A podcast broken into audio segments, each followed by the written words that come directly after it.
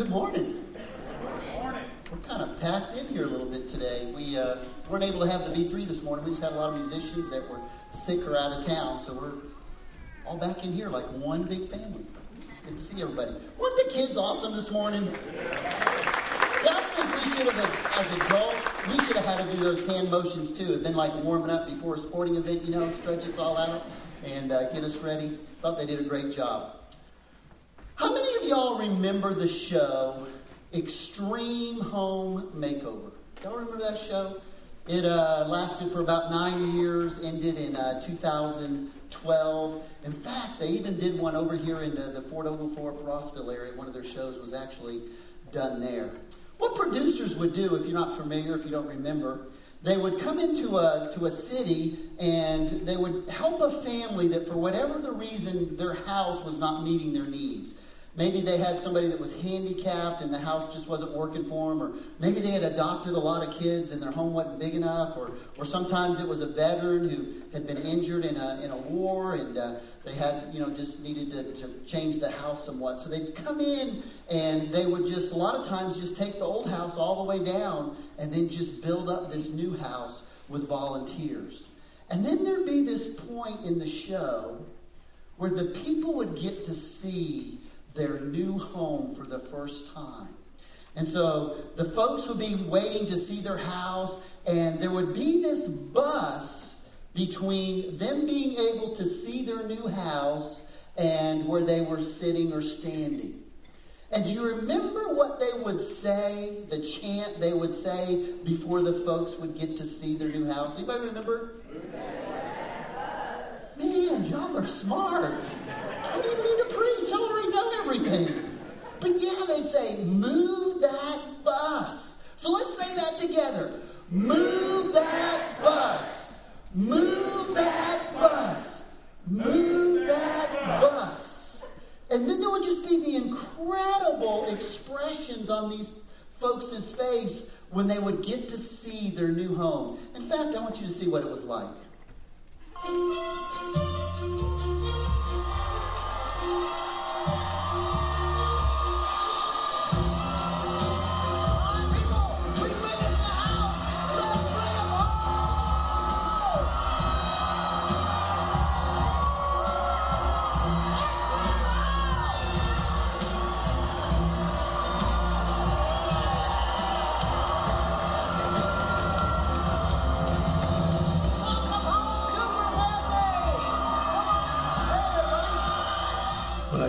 got out of the I felt love come flying at me, and I could do nothing but suck it up like a sponge. The only other experience I had to compare it to was the day that we came back from Iraq, and everybody had turned out and were just cheering us on. It seemed like it was a ceremony to honor me and my family. I can't wait to show you what's behind this bus because I think it really is going to give you the things back that you deserve, which is your independence and your freedom. You ready to see what's behind this bus? Yeah. Can we say a magical word? You certainly can.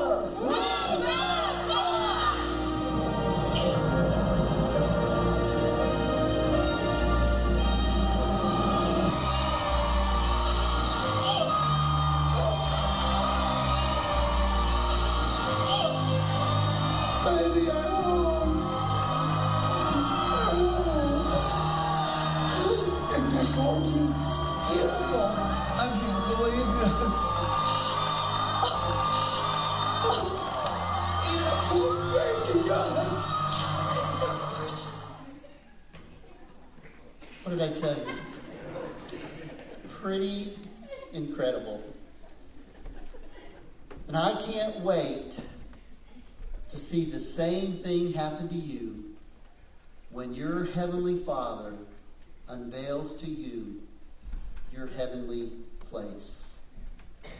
And I don't know if there will be an angel there that says, Move that cloud. but the expression on your face, after all the troubles that we go through here and all the trials, it'll just all melt away like an ice cream cone on a hot July day, and it will all be worth it. That's the promise of the book of Revelation. In the end, God wins. It's tough now. It can be hard now. It can be difficult. It can be lonely. It's sometimes not fair now. But in the end, God wins. That's the promise of the book of Revelation.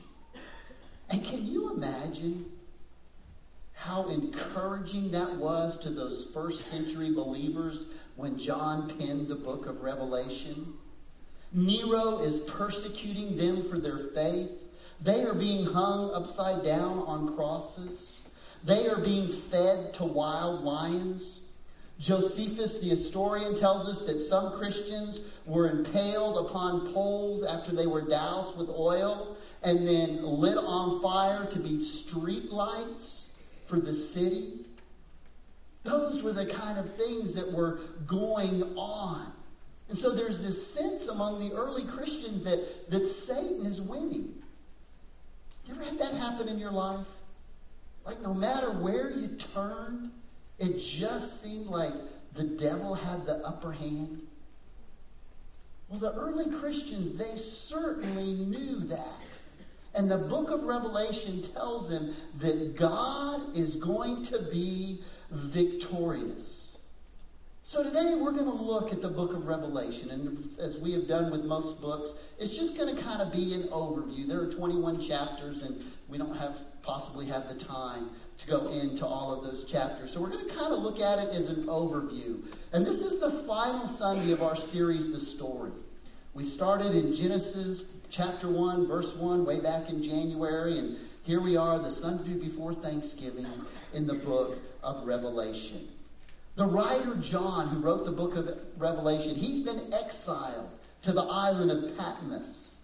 And while he is there, God gives him this vision or this revelation. And this revelation, this vision, is both past and present. And it gives him a picture of what is happening in the physical world in that war between God and Satan. And you know, sometimes we look at the book of Revelation and it seems a little bit intimidating because it's kind of like not like any other book that you read.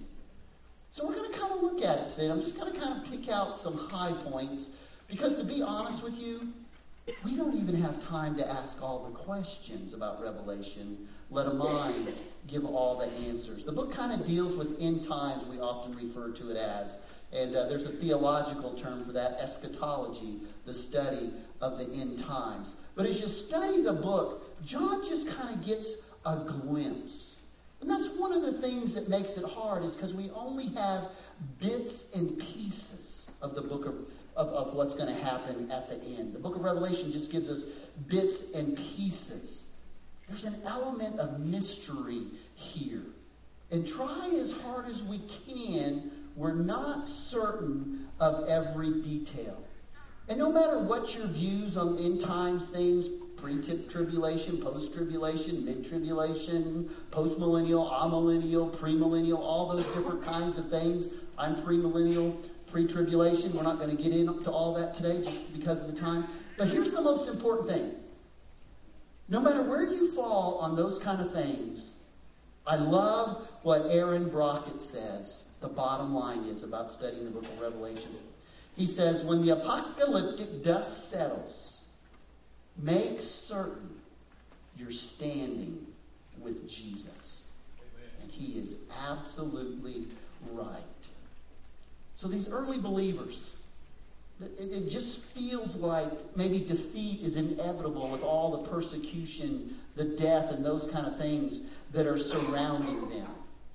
But things aren't always as they seem. And John kind of reminds them of that just eight verses in to the book of Revelation. Revelation chapter 1, verse 8 reads this way, and it's on the screen behind me. It says, I am the Alpha and Omega, says the Lord God, who is, and who was, and who is to come, the Almighty. So he's reminding them. Revelation teaches us that Jesus Christ is invincible, that he will conquer Satan, he will conquer evil, he will conquer the dragon, the beast, the false prophets. God will win. It's a book of hope. Sometimes I think we approach it as a book of fear, but it's really a book of hope because God is going to be victorious. You know, most, both of my parents died around Thanksgiving. My mom died eight years ago to this very day. And my dad passed away four days before Thanksgiving last year. And I was having a conversation with someone a few days after Thanksgiving that didn't know my dad had passed away. And they said they just asked me, you know, did you have a good Thanksgiving? I said, well, it wasn't great. And they said, oh, I'm sorry, what happened? I said, well, my dad died four days before Thanksgiving, and I did his funeral the day before Thanksgiving. I said, oh, I'm so sorry. And so we had this short conversation. And then I said something to the effect to, to them It's okay. I know where my dad is, and one of these days I'm going to see him again. That gives us hope. The book of Revelation is a book of hope. It reminds us that Jesus is going to win. It uses the terms here Alpha and Omega. It says Jesus is the Alpha and Omega. If you're not familiar with that term, it's talking about the Greek alphabet.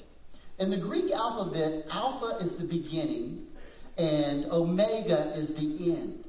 So it is telling us, John is saying, Christ is the beginning He's always been, he's always been there, and he is the end. Period. We take comfort in that because he is the beginning and the end. And then he goes a few verses more and he begins to tell us how Jesus conquers Satan in verse 12. He said, I turned around to see the voice that was speaking to me. And when I turned, I saw seven golden lampstands. And among the lampstands was someone like the Son of Man. So here John is given a vision of Jesus Christ standing in the center of all these lampstands. And he explains that these lampstands represent the seven churches of Asia Minor, and Jesus is in the midst of these churches. By the way, welcome to the book of Revelation. The book of Revelation it comes it with you, comes at you with all sorts of numbers and all sorts of symbols and all sorts of sounds and images. If you're one of those people that like a book with lots of pictures, then you should like the book of Revelation because it's kind of a picture book. Just countless pictures. There's a halo that encircles a throne. There's a seven sealed scroll. There are lightning flashes. There are scorpions that fly. There is thunder rumbling and harps and bowls of incense and a quartet of horses and a sun that becomes dark and a moon that becomes blood red. And then there's the city of Jerusalem and a crystal river flowing through it. And John just constantly keeps coming with these different images. It's like God is just giving him a peek into heaven. Just kind of a quick overview, not a, not a lengthy stay, and it's just enough to kind of blow our mind and blow John's mind. John just had a few details about this extraordinary, euphoric experience. Just a sample, just a spoonful, if you will, of the glory that's to come. I think sometimes we look at the book of Revelation and we think, well, it's a systematic book of, of end time theology, and it's really not systematic at all. It, it, you might just say it's, it's actually more of a, a picture book. So here's what we're going to do. Can't study all of it. There's all kinds of nuances to it and mysteries and those kind of things. So I just want to kind of pick out three main themes that I kind of see run through the book of Revelation. Here's takeaway number one everybody will someday stand before God. Everybody will someday stand before God. Over in the book of Hebrews, chapter 9, verse 27, it says, For it is appointed unto man once to die, and after this, the judgment. We're all going to face judgment one day. For the unbeliever, it's going to be painful. It's going to be depressing, draining. It's going to remind them of a life filled with poor choices. And for those of us who are Christians, God is going to plead, or Christ is going to plead on our behalf. And so John just gives us this glimpse. And when he enters heaven for the first time, or, has this glimpse of heaven in Revelation chapter 4, verse 1 and 2, this is what he sees. He said, After this I looked, and there before me was a door opening into heaven. Can you imagine that? And the voice I heard first speak to me like a trumpet said, Come on up here and I'll show you what must take place after this. At once I was in the Spirit, and there before me was a throne in heaven with someone sitting on it. So, right smack dab in the middle of the universe, there is this throne, and God is sitting on it, and He's running the universe. Huh. You think Nero's running the universe? You think Washington is running the universe? No, sir. God is running the universe. God is on the throne, and that encourages us. By the way, can I make a good subpoint here? It's that you and I are not on the throne. We are not running the universe. God has His agenda and His work. I am not the center of His activity. He knows us, He loves us, but He alone receives the worship. God is on the throne. John seems to be at a loss for words at times, and I think he did his best to, with the limitations of human speech. But, you know, there were just things that he just couldn't even fathom, things that he had never seen, and he's trying to describe them with his limitations. The gates of pearl and the streets of pure, transparent gold and precious stones, walls made of sapphires, a crystal river flowing down through the city, you know, a tree of life. Just this beautiful, beautiful place. And if what's going to be in heaven doesn't whet your appetite enough, then maybe what won't be in heaven will excite you. You know, in December of 1987, I'll never forget this day, I walked out of class after turning in my last graduate paper and taking my last graduate exam And I was finally done. It had been hard. 98 hour master program after four years of college. It had been challenging, it had been hard, it had been difficult. And I just remember the relief. Finally. No more papers, no more staying up all night studying, no more final exams done no more. You know, when we get to heaven, there's going to be a lot of no mores. No more crying or pain. No more arguments or anger. No more depression or anxiety. No more tumors or treatments. No more Alzheimer's. No more layoffs. No more tear stained divorce papers no more flag draped caskets. No more mass shootings. No more tragedies. No more tears. That's what heaven's going to be like. So that's takeaway number one. We're all going to stand before God one day. Number two is this God will keep his word.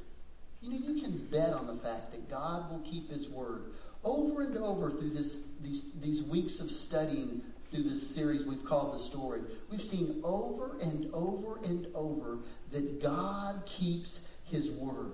And we've seen over and over that God wants a relationship with us. That, has, that message has never changed. So we're going to jump over to the last chapter of the book of Revelation, chapter 21.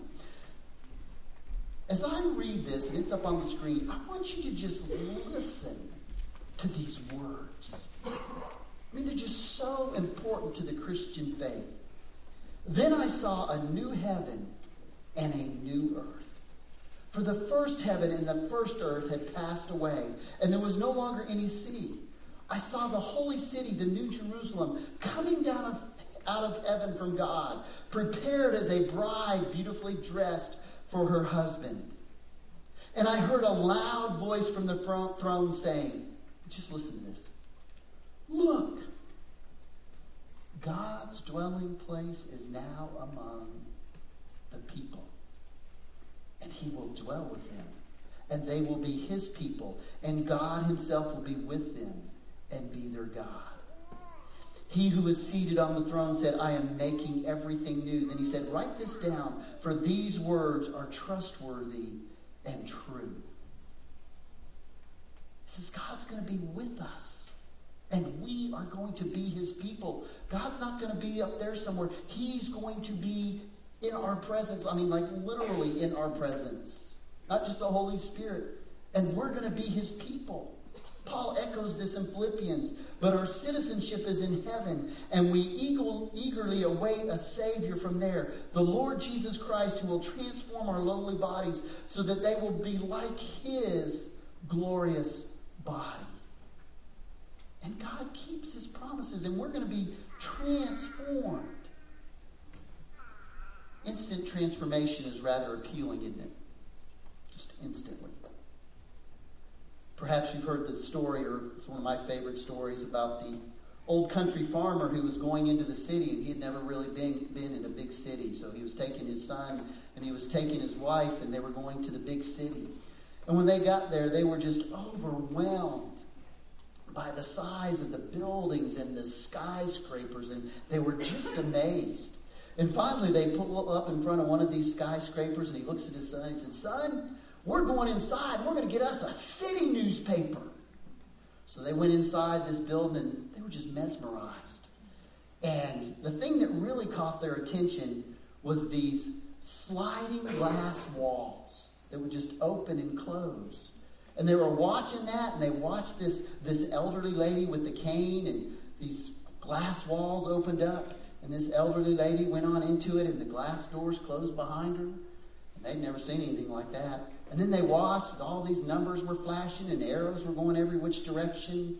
And then finally, after about 30 seconds, to their amazement, those glass walls opened up again, and out walked this beautiful young brunette. The father looked at his son, he said, Go get mama! My son Sean's gonna fuss at me when we get home. Dad, don't tell those corny jokes. Well, heaven will be an instant transformation a lot faster than an elevator. And I don't know if you will look like you did when you were 21. I don't know if God will keep you eternally at the prime of your life at the perfect age of 57.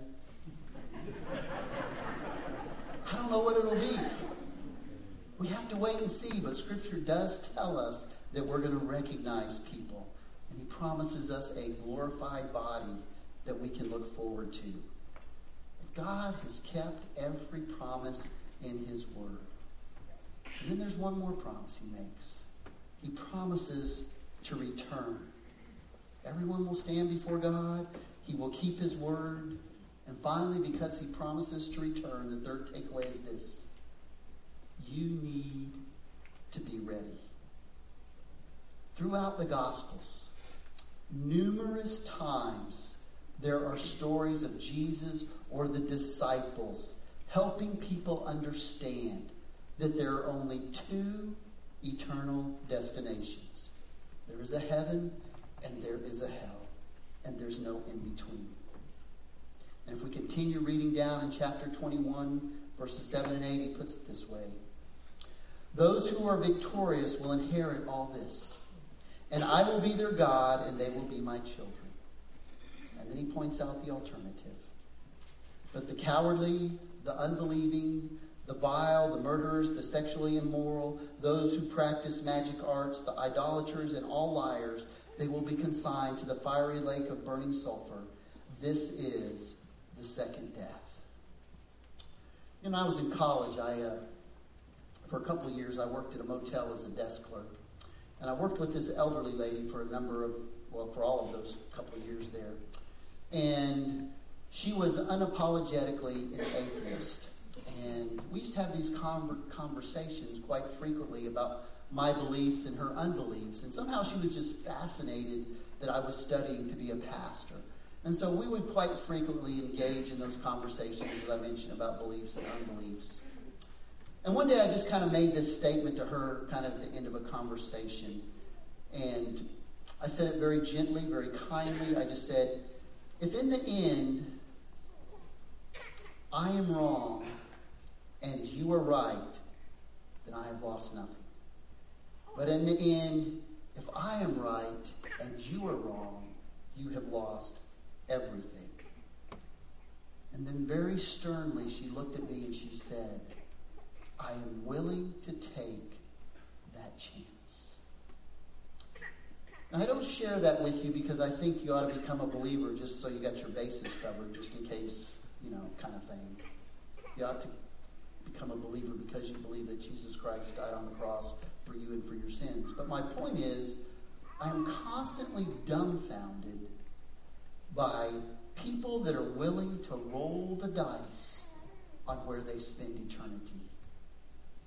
Either they just are defiant, or they're apathetic, or they just never get around to it and just rebel against God's plan for their life.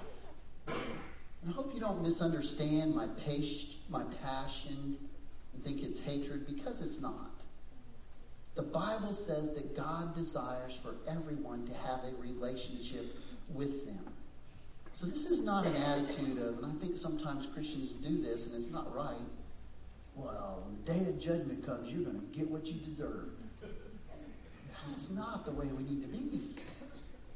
We need to share with them, not because I told you so, but because God loves you. That's what we do. And it's our responsibility as believers to share the good news. Share the good news of Jesus Christ. You see, the first time Jesus came, he came with love. But the next time he comes, he's also going to come with love and power. And sometimes you know, people innocently just kind of say something to me like, you know, Pastor, when I see Jesus, the first thing I'm going to do is just give him a big hug. I just love Jesus so much. I just want to hug him. In all due respect, that might be the second thing you do. Because Scripture says every knee will bow. I think that's the first thing we're going to do. We're going to bow. Everybody. The skeptic, the agnostic, the atheist, the unbelieving neighbor, the proud politician, the arrogant celebrity, your grandfather. Oh, Pastor, you don't know my grandfather. He is stubborn as all get out. Not my grandfather. You don't know him. I don't have to know him. Because the Bible tells us every knee will bow and every tongue will confess that Jesus Christ is the Lord to the glory of God the Father. You can count on it. Every atheist, every agnostic, every non believer will be convinced when he comes back. But you know what? There's not going to be a second chance for him at that point. It's too late. And that's why it's so important for you and I as believers to share the good news with our family and with our friends and with our coworkers and the people that we go to school with. Max Lucado, a Christian author, author, tells this story. He said he had a friend who sent him an email telling me about a lady, telling him about a lady that was going to have surgery. And in the email, he told about this lady who was going to have surgery to remove a brain tumor. Before the surgery and the consultation with the doctor, the doctor told her that he was concerned that the slightest miscue could cause either a loss of eyesight or a loss of memory.